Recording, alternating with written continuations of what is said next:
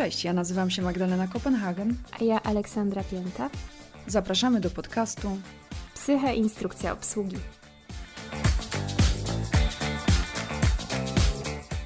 Cześć. Dzisiejszy odcinek y, to psychoterapeuta w ogniu pytań, czyli wszystko, o co chcielibyście zapytać psychoterapeutę, a nie mieliście być może okazji albo śmiałości. I na Wasze pytania będzie dzisiaj odpowiadała wspaniała Magda Kopenhagen, która zdradzi Wam wszystko to, co chcecie wiedzieć w na temat psychoterapii. szczegółach. Na temat psychoterapii.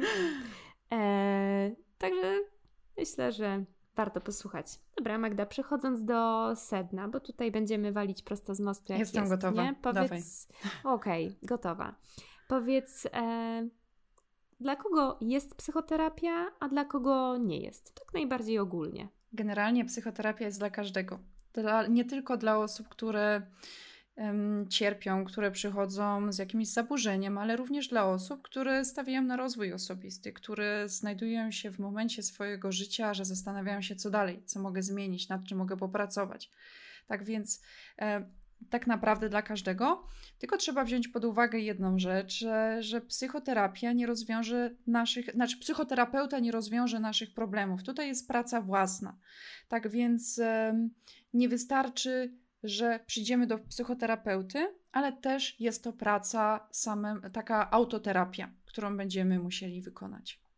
Mhm, czyli to jest taki proces, który po prostu zachodzi w pacjencie z pomocą terapeuty i trochę pod jego nadzorem, ale to nie jest tak, że sam fakt siedzenia w gabinecie terapeuty nas zmienia, albo że psychoterapeuta ma jakąś magiczną różdżkę, która sprawi, że po prostu nasze życie stanie się lepsze. Czyli możemy podsumować, że psychoterapia nie jest dla osób, które po prostu nie są gotowe na tą pracę własną, tak, e, psychoterapia jest to też takie zmierzenie się z własnymi demonami, ponieważ psychoterapia nie zawsze będzie przyjemną rozmową. Będzie to czasami mm, skonfrontowanie się z samym sobą, z tym, jaka, jaki jestem. Dlatego też wiele osób rezygnuje z psychoterapii w momencie, gdy natrafiają na takie nieprzyjemne momenty. Tak więc, decydując się na psychoterapię, powinniśmy wziąć pod uwagę, że właśnie tak jak powiedziałaś, jest to proces, to znaczy, że to będzie trwało, to na pewno nie będzie miesiąc mm, i to będzie właśnie praca własna. Okay, czyli zdecydowałam się na psychoterapię. Jestem tą osobą, która jest gotowa na tą pracę, na te dojazdy i wszystko. Skąd mam wiedzieć, jaki nurt wybrać terapii? Bo mnóstwo tego jest, zawsze jest mowa, że nurt poznawczo-behawioralny, psychodynamiczny, ale tych nurtów jest całe mnóstwo. Jak mogę mniej więcej się w tym wszystkim poruszać? Jak wybrać?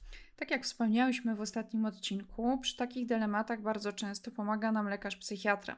Ale zakładając, że nie mamy, właśnie jesteśmy na tym etapie rozwoju osobistego i nie chcemy koniecznie iść do lekarza, można poczytać na temat różnych nurtów. Można też e, zadzwonić do danego terapeuty, którego znajdziemy i zapytać się na przykład na takiej rozmowie wstępnej, czy ten nurt jest odpowiedni dla mnie. Niestety bardzo często jest tak, że jest to metoda prób i błędów, bo nie, nie, nie od razu trafimy na dokładnie tego psychoterapeuty i na ten nurt, który nam odpowiada, ale też a propos na przykład niektórych zaburzeń, czy schorzeń będą niektóre nurty najlepsze, powiedzmy przy zaburzeniu osobowości z pogranicza, czyli borderline. Tutaj będę zachęcała, żeby na przykład udać się do terapeuty dialektyczno-behawioralnego nie do, na terapię poznawczo-behawioralną, bo tam właśnie lepiej będzie to, mm, będziemy mieć lepsze efekty. Mhm. Jak znaleźć właściwego terapeutę? No bo wiesz, jakby w Polsce, w Niemczech to jest wszystko wiadomo, poprawnie, normowane i tak dalej. No ale niestety u nas, na tym naszym podwórku, e, jest totalna samowola i każdy moje, może w swojej piaskownicy robić co tylko zechce i każdy się może tytułować psychoterapeutą czy terapeutą. Więc powiedz, jak znaleźć tą właściwą osobę, e, jak znaleźć kogoś, kto jest kompetentny? Tak, jak słyszę to pytanie, to przypomina mi się sytuacja, jak usłyszałam raz, e, że jedna pani jest terapeutką intuicyjną i tak pomyślałam, super, że idzie człowiek do psycho, na psychoterapię, a okazuje się, że jest u terapeuty intuicyjnego, gdzie kurs trwał trzy dni. Tak więc tyle w temacie. E, ważne, żeby zwrócić uwagę na to, że nie tyle, nawet jeżeli ktoś nam poleci jakiegoś terapeuty, zważywszy na to, że zawód psychoterapeuty nie jest jeszcze za dobrze regulowany w naszym kraju, warto wygooglować po prostu nadzwyczajnie na świecie taką osobę, sprawdzić jakie szkoły skończyła, lub też jeżeli nie chcemy Mm, bawić się w detektywa, zadzwonić do danego terapeuty lub nawet na wizycie, zapytać, nawet napisać maila, e, jeżeli mamy wątpliwości co do wykształcenia, co do doświadczenia, zapytać się, gdzie pan, pani kończyła na przykład szkołę, czy jest pani certyfikowanym terapeutą, bo właśnie tutaj certyfikat będzie odgrywać bardzo duże znaczenie. I mm, poczytać, popytać, sprawdzić, tak w skrócie. Ale oczywiście też to nie gwarantuje, że ten terapeuta, do którego trafimy, będzie tym, z tego względu, że bardzo jest ważna, tak powiem, potocznym językiem ta chemia. E, z tego względu, że tak jak wspomniałyśmy, ten proces terapeutyczny jest procesem, będzie trwać trochę dłużej, to dobrze by było, żebyśmy się zgrali dobrze ze swoim terapeutą. I może się zdarzyć tak, że pójdziemy na pierwszą wizytę i nie zaiskrzy między nami, Dlatego też e, nie, nie należy się zrażać. Jak nie udało się z jednym, udać się do drugiego.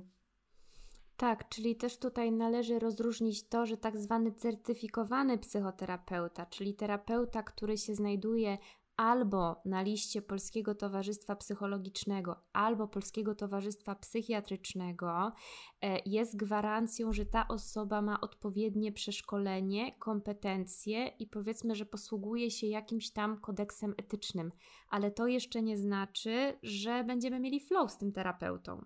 Czyli to nie jest gwarancją dobrej relacji. To jest gwarancja, że to jest osoba, która nas powiedzmy nie skrzywdzi jakimś swoim brakiem kompetencji, ale niekoniecznie musimy się z nią dobrze dogadywać. Natomiast ważne, żeby poszukiwać tych terapeutów certyfikowanych albo terapeutów po oficjalnych szkołach. One najczęściej są czteroletnie, prawda? Te tak, w, w Polsce są czteroletnie, tak, dobrze mówisz. Tak. I też mam takie doświadczenie z perspektywy lekarza, że zazwyczaj, jeżeli psychoterapeuta jest po takim szkoleniu, e, czy różnych innych szkoleniach, to on nie ma nic do ukrycia.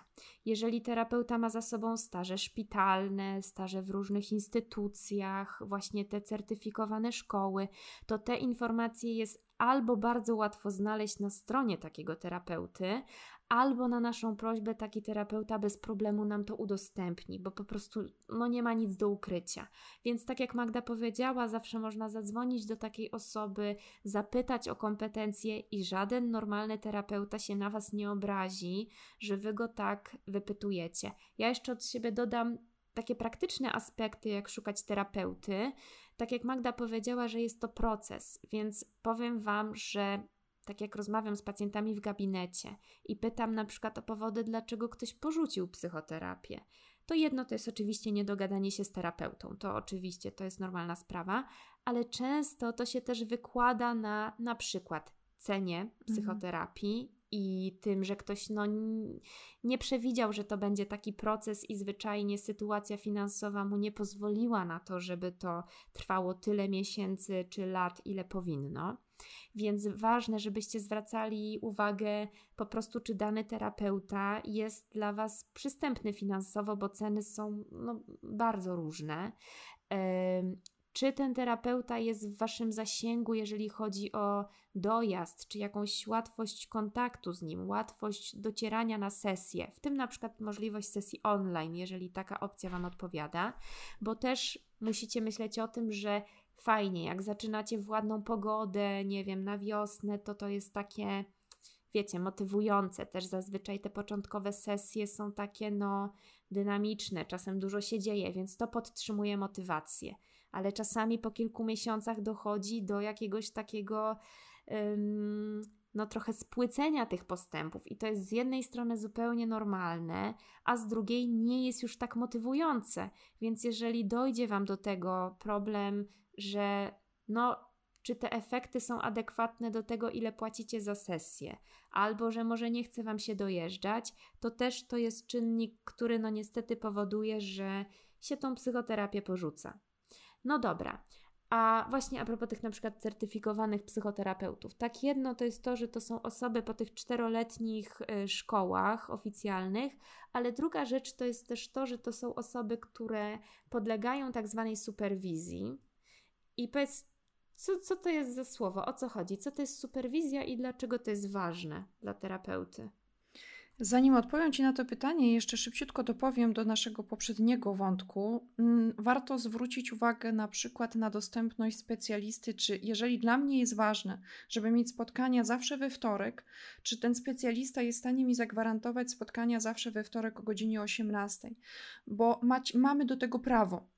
Na przykład też warto wziąć to pod uwagę, jeżeli ja pracuję zmianowo i nie jestem w stanie na przykład zawsze w ten we wtorek o 18 mieć spotkania, czy ten terapeuta jest otwarty też na taki rodzaj współpracy. Z tego względu, że mogę powiedzieć ze swojej perspektywy, ja takiej regularności nie gwarantuję. Ja nie mogę powiedzieć, bo z tego względu, że mam tak dynamiczną pracę i też dużo wyjazdów, że na przykład ja mm, nie mogę zagwarantować, że zawsze w czwartek o godzinie 20 się spotkamy i od razu to komunikuję swojemu pacjentowi. Tak więc warto wziąć jeszcze ten drobiazg pod uwagę, tą regularność tych spotkań. A propos regularności, jeszcze powiedz, czy to jest y, możliwe, na przykład jeżeli ktoś bardzo chce zacząć tą psychoterapię, ale wie, że czy czasowo, czy finansowo nie będzie mógł sobie pozwolić na to, żeby to było co tydzień, tylko na przykład co dwa tygodnie. Czy też można to na początek zakomunikować terapeucie i po prostu będzie część terapeutów, która się zgodzi na takie rozwiązanie i część terapeutów, która powie, że no nie wiem, przy tym problemie oni w takim systemie co dwa tygodnie nie będą pracować. Ja zaryzykowałabym stwierdzenie, że nawet jest to zadanie terapeuty. Na przykład w Niemczech byliśmy tego uczeni, że należy to do tak zwanego ustnego kontraktu terapeutycznego, żeby ustalić od razu regularność i na przykład nawet jest to ok porozmawiać o stronie finansowej. Tak jak powiedziałaś, e, no nie ukrywam, no terapia jest dość drogą inwestycją, inwestycją w moje zdrowie, ale jednak inwestycją. I warto to od razu omówić z tego względu, że Oczywiście jedna czy druga strona nie musi się zgodzić na, nie wiem, ustalenie raz na tydzień, raz na dwa tygodnie, ale należy poruszyć ten wątek od razu na pierwszym spotkaniu lub przed pierwszym spotkaniem. Mhm. Dobra, to wróćmy do tej superwizji. Co to jest i dlaczego to jest ważne? Takim najprostszym językiem e, superwizjer jest to osoba, która się opiekuje terapeutą. Jeżeli na przykład już w szkole psychoterapii mamy tak zwany super... U nas się mówi, powiem, że ty z niemieckiego tłumaczysz, u nas się mówi superwizor, nie superwizjer. Superwizjer Aha. to był taki na tvn program kiedyś. Nawet nie zwróciłam na to uwagi. Widzicie, jakie dro, drob, drobiazgi, heheszki wychodzą w trakcie. Um, tak, właśnie. Tak więc ta osoba, która się opiekuje psychoterapeutami, te nasze superwizje odgrywają ogromną rolę, mm, chociażby z tego powodu, że ja mam dzięki temu możliwość skonfrontowania z tym moim opiekunem, czy techniki, które stosuję, czy sposoby, czy, czy mm, terapie, które prowadzę, są w porządku, czy powinnam coś zmienić, ale na przykład superwizje, e, które ja miałam, służyły też, e, żebym sama się sobą zaopiekowała. Ja na przykład miałam takiego super superwizora, tak? Superwizora, tak, który, tak. który pie przez pierwsze nasze spotkania trwały 60 minut, 20 minut rozmawialiśmy o mnie, o tym, jak ja sobie radzę, jak ja się czuję i 40 minut na temat moich pacjentów. Więc uważam, że to jest genialne rozwiązanie, które um, pomagało mi i wspierało mnie bardzo w mojej pracy. Te superwizje są, moim zdaniem, odgrywają ogromne znaczenie, jeżeli chodzi o jakość wykonywanej pracy. Mhm. Czyli taka superwizja to jest, y, podsumowując, po prostu omówienie przypadku pacjenta z bardziej doświadczonym terapeutą i weryfikacja technik, które stosujesz, efektów, które stosujesz i też Twoich jakichś emocji względem tego pacjenta czy sytuacji, nie? ale to nie jest terapia własna. A też jest ważne dla terapeuty, żeby on był po własnej psychoterapii. Dlaczego? Z tego względu, że może w pewnych sytuacjach dojść do tak zwanego przeniesienia. Czyli jeżeli przychodzi do mnie pacjent borykający się z danym problemem i wyobraźmy sobie, że ja nie mam przepracowanego pewnego problemu i nagle moja podświadomość, czyli tamten głos w mojej głowie zaczyna znajdować podobieństwa. I na przykład ja bardzo nieświadomie mogę zacząć e, rozmawiać z tym pacjentem na podstawie moich nieprzepracowanych tematów. Mogę zacząć sugerować mu nieświadomie pewne rozwiązania lub pewne działania, ale też jest takie ryzyko tutaj, że jeżeli ja mam nieprzepracowane pewne swoje problemy, to um, mogę potem mieć problem z poradzeniem sobie z pewnymi tematami. Jeżeli na przykład ja mam nieprzepracowany temat żałoby i przyjdzie do mnie pacjent z tematem żałoby, może się zdarzyć tak, że się dosłownie rozsypie emocjonalnie i będzie to, może, może to być efekt nieprzepracowanych własnych tematów. Ale jeżeli ja na przykład taki codzienny przy, przykład, jeżeli ja mam nieprzepracowany własny temat y, DDA, czyli dorosłego dziecka alkoholika i przychodzi do mnie pacjent dokładnie też jako dorosły, y, dorosłe dziecko alkoholika i może tu dojść do różnych podobieństw i na przykład to już nie będzie takie etyczne. Co, to, to zacznę się zachowywać tak, że y, jak ja chciałabym zrobić, albo mhm. no tutaj już nie będzie to takie obiektywne, jak powinno być, dlatego to jest tak ważne. Tak, bo możesz wtedy patrzeć przez pryzmat swojej sytuacji, nie? Jakby w Twojej sytuacji było dobrze postąpić, no tylko, że sytuacja pacjenta nie jest Twoją sytuacją i rozwiązanie, które dla Ciebie potencjalnie byłoby dobre, albo jak Ty byś chciała postąpić, żeby naprawić jakieś tam swoje rzeczy, niekoniecznie się mogą sprawdzić w sytuacji pacjenta, nie? Dokładnie tak. I to ma to tak zobiektywizować. No dobra, a powiedz mi, ile trwa psychoterapia? Ile trwa jedna sesja standardowo i ile trwa średnio cały proces?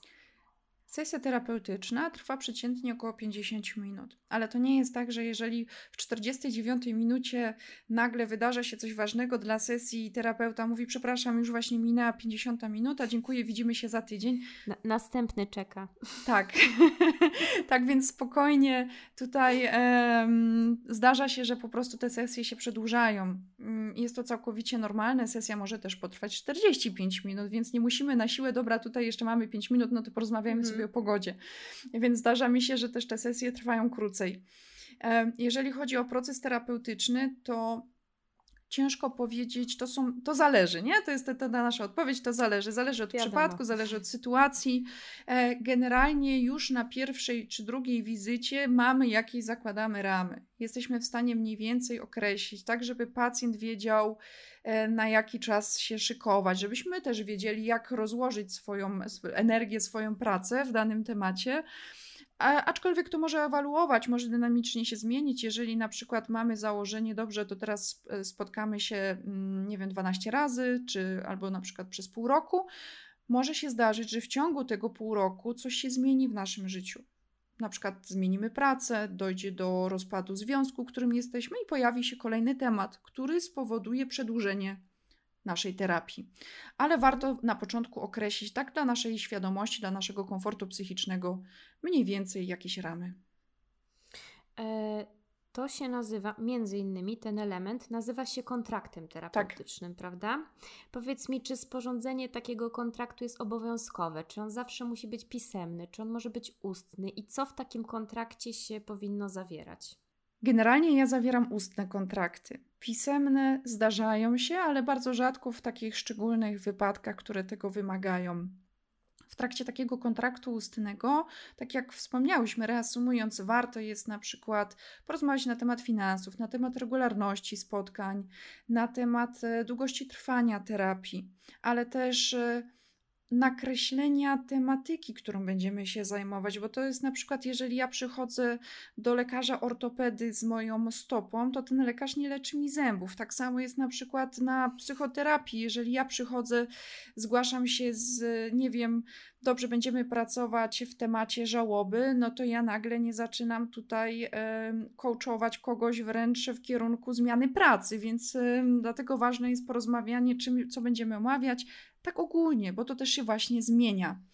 Mm, Mhm. No, no, no i tylko tak dodam, że mm, myślę, że to jest niezmiernie ważne, żeby określać ten cel terapii. Oczywiście to może być trudne i dla terapeuty, i dla pacjenta, żeby, nie wiem, na pierwszym spotkaniu, kiedy się jeszcze praktycznie nie znacie, żeby jednoznacznie określić, jaki jest ten cel, ale gdzieś tam po tych kilku sesjach, czy zależnie od sytuacji, kiedy ten kontrakt powstaje, żeby jednak określić ten cel, i po czym pacjent pozna, że ten cel został osiągnięty i kiedy zakończycie tą psychoterapię, tak jakby co się wydarzy, żebyście tą terapię zakończyły, tak? Czyli na przykład, nie wiem, idę z atakami paniki, moim celem jest nie mieć ataków paniki, panować nad lękiem, więc zakończymy terapię, kiedy tych ataków paniki nie będzie, albo będą rzadsze niż tam jakiś okres, tak? Dlatego, że i to też jest w psychiatrii.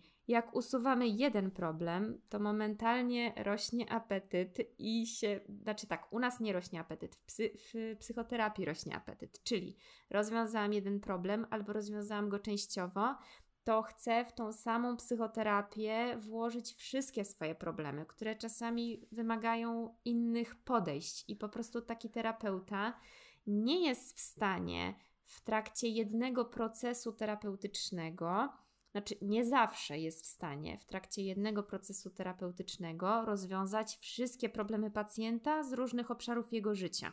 Dlatego moim zdaniem jest ważne, żeby określić nad czym pracujemy. Poprawię się tylko o co mi chodziło z tą psychiatrią, że u nas jest tak, że jak na przykład pacjent przychodzi z depresją i tym, że cały czas płacze i w ogóle nie jest w stanie wyjść z łóżka, no to to jest jego główny problem. Jak podleczymy pacjenta, no to to już nie stanowi dla niego problemu, ale on zaczyna zauważać inne objawy, mniej już nasilone, które go tak nie upośledzają, ale wtedy dopiero je zaczyna zauważać, nie? Bo ten główny, gigantyczny problem ustępuje. I gdzieś tam na jakimś poziomie w psychoterapii, myślę, jest podobnie. Tak, na przykład, jeżeli przychodzi do mnie pacjent z depresją, w trakcie pierwszej rozmowy okazuje się, że jest jakaś sytuacja rodzinna, która wymaga przepracowania lub różnych zachowań, e, wzorców, to w tym momencie na przykład za, zawsze, zawsze się, zawsze mówię takie zdanie, że ok, w pierwszej kolejności zajmiemy się tym, z czym pani pan do mnie przyszedł, czyli zaopiekujemy się tematem depresji, postawimy dosłownie panią pana na nogi, a następnie przejdziemy do kolejnego tematu. Z tego to, co ja robię, tak jak mówię, zajmuję się najpierw w tej pierwszej kolejności tym, z czym do mnie pacjent przychodzi. Zdarza się, że na przykład w czasie rozmowy okazuje się, że coś innego jest ważniejsze i tym się zajmujemy, ale tak jak powiedziałaś, mhm. Warto jest ustalić sobie kolejność zajmowania się obszarów. Mhm. Czyli jakby tak wracając do tego, ile trwa cały proces, to zależy od problemu pacjenta. Ja bym tak też dodała, że Mm, czas trwania psychoterapii w jakimś stopniu jest proporcjonalny też do czasu trwania problemu. Czyli jeżeli my się zgłaszamy z jakimś problemem, który trwa od zawsze, no to nie należy oczekiwać, że to się rozwiąże w miesiąc psychoterapii. Jeżeli trafiamy na psychoterapię z powodu na przykład, mm, nie wiem, jakiejś przedłużonej żałoby, e, która trwa na przykład y, rok, dwa lata, no to to nie jest całe nasze życie, tak? Być może to się uda przerobić jakoś proporcjonalnie szybciej. Więc okej, okay, czyli tą długość procesu też ustalamy w kontrakcie na przykład. A jak powinna wyglądać taka sesja psychoterapii? Czy są jakieś zasady, co w trakcie takiej sesji powinno być? Jak to wygląda? Przychodzi do ciebie pacjent, siada, albo siada, czy się kładzie na kozetce? Nie wiem, jak to wygląda? siada, u mnie się siada na fotelu lub siedzi się przed komputerem, ponieważ um, aż w 80, mniej więcej 80% prowadzę sesje online. Um, co jest ważne jeszcze a propos superwizji, teraz przypomniało mi się i tego pytania łączy jedna ważna rzecz. Obowiązuje mnie tajemnica zawodowa i o tajemnicy zawodowej zawsze mówię na pierwszym spotkaniu i podkreślam, że to wszystko, co zostanie powiedziane między nami, zachowuję dla siebie. Dlatego też warto zwrócić uwagę, do kogo idziemy, bo jeżeli jest to osoba po parudniowym kursie, to właściwie jej nie obowiązuje ta tajemnica zawodowa. I jeżeli chodzi o superwizję, superwizjor, super Superwizor. Superwizor. Jak telewizor. Tak, tak, tak jak dziękuję. telewizor. Jestem, jestem osobą, um, gdzie ta tajemnica mnie nie obowiązuje i mogę porozmawiać z tą osobą na temat moich pacjentów, ale tą osobę obowiązuje tajemnica zawodowa, tak więc wszystko między nami zostaje. To jest mhm. wa ważna informacja. Tak więc, jeżeli chodzi o tą pierwszą sesję, um, Ważne jest podkreślenie, że to jest tajemnica zawodowa, że te nasze spotkania nie są w żaden sposób nagrywane czy rejestrowane. Mm, ja podkreślam, że sporządzam e, notatki papierowe, tak żeby e, pacjent nie stresował się, czemu tam nagle schylam głowę i coś notuje dziwnego. Te notatki są e, wspierające, pomagają po prostu w procesie terapeutycznym. Mhm. Co jest jeszcze ważne, można się przygotować na pytanie, z czym pan, pani do mnie przychodzi, w czym mogę pomóc. To jest takie pytanie, które standardowo zadaję. I jeżeli na przykład jesteśmy osobami, które nie są zbyt gadatliwe, to taki terapeuta e, powinien, nie wiem jak jest, ale powinien wspierać nas pytaniami. To nie jest tak, że Zdarzają mi się pacjenci, którzy są mniej wylewni i na przykład zadaje więcej pytań.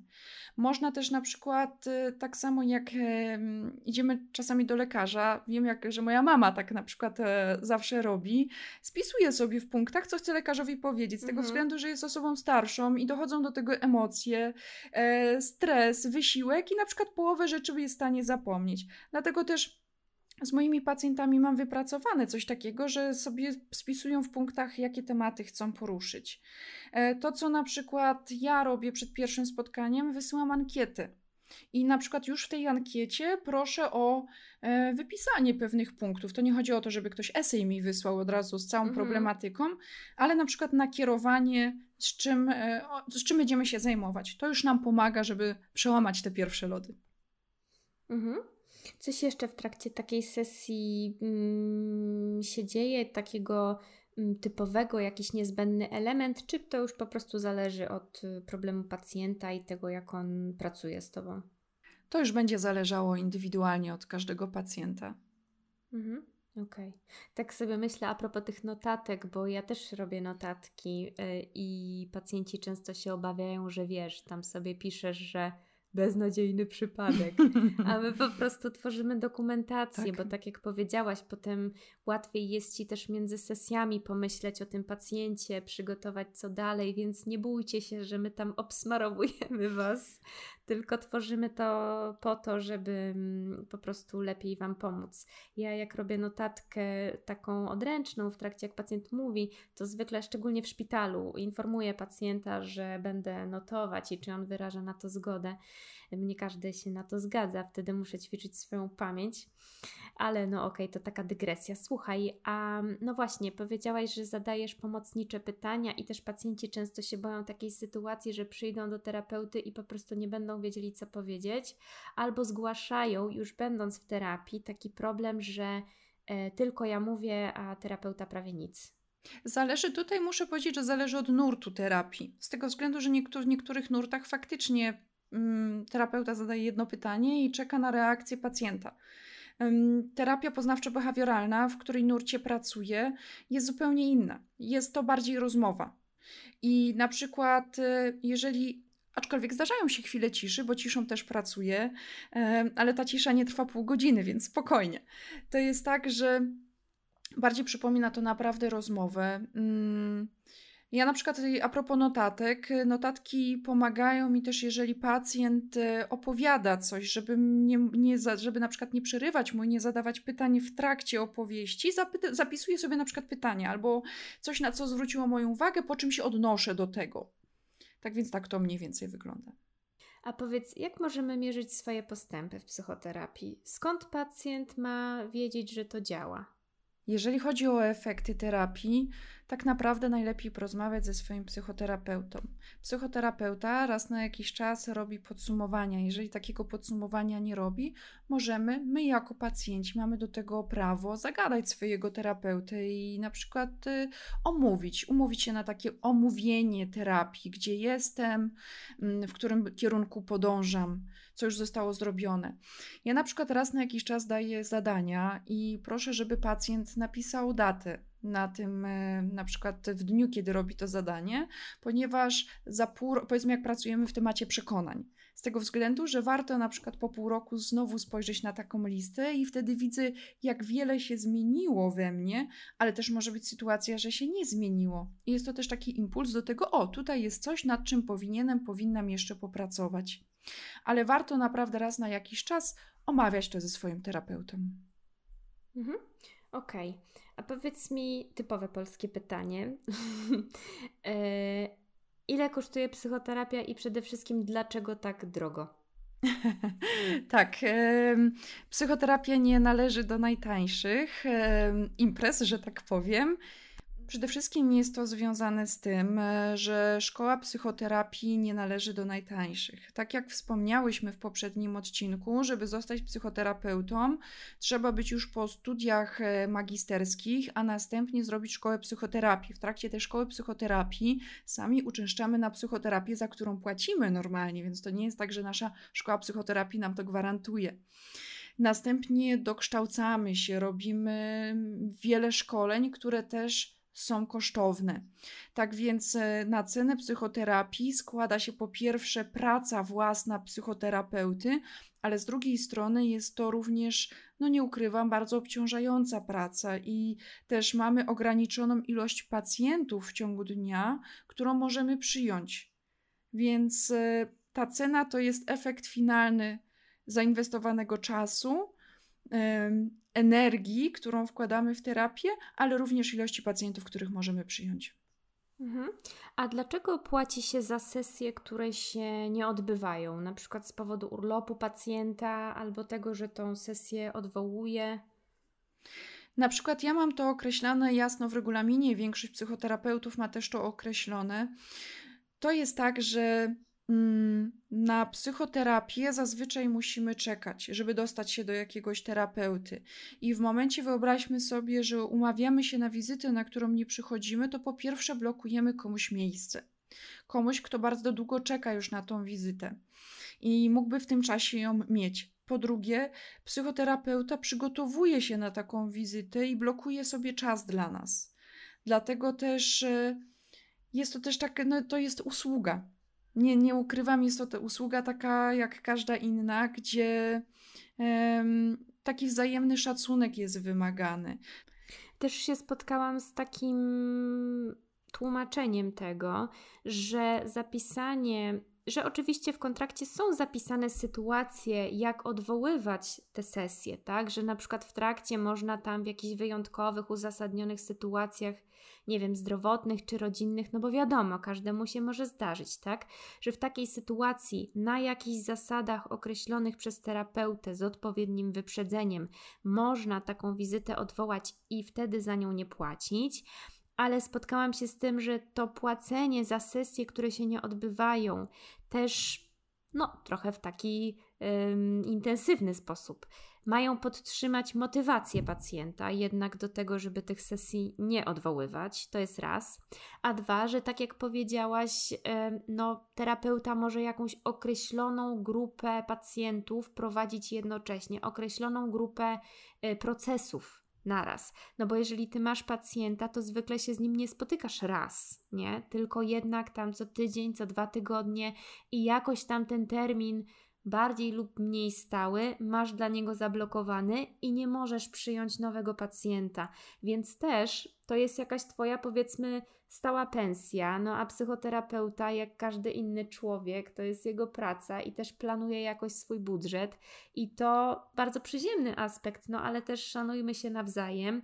Taki psychoterapeuta ma prawo mieć swoją pensję jakoś plus minus y, zaplanowaną i też z tego względu z takim tłumaczeniem y, tej zasady się spotkałam.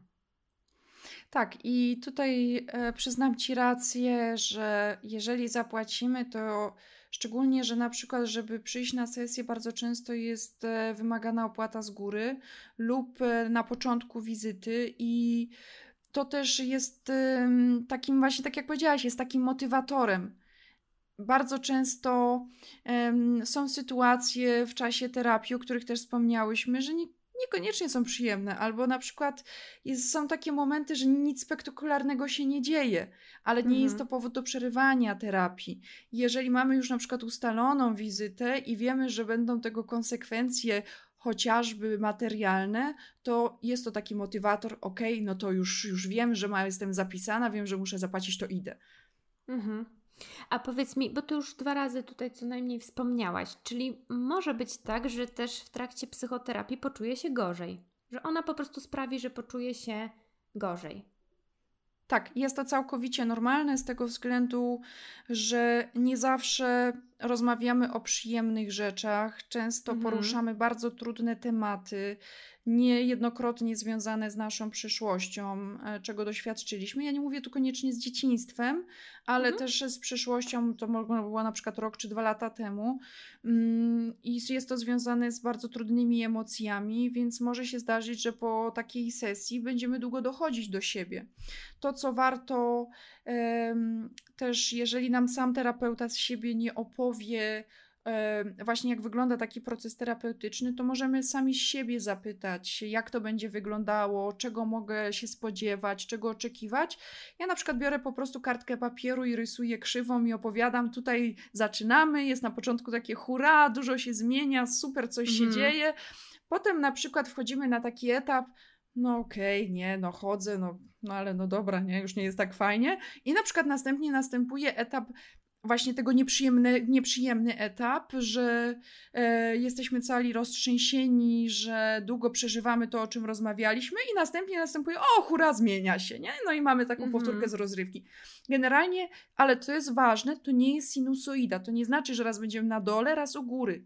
Proces terapeutyczny oznacza, że zawsze idziemy do góry. Są spadki, jest zatrzymanie, ale zawsze idziemy do góry.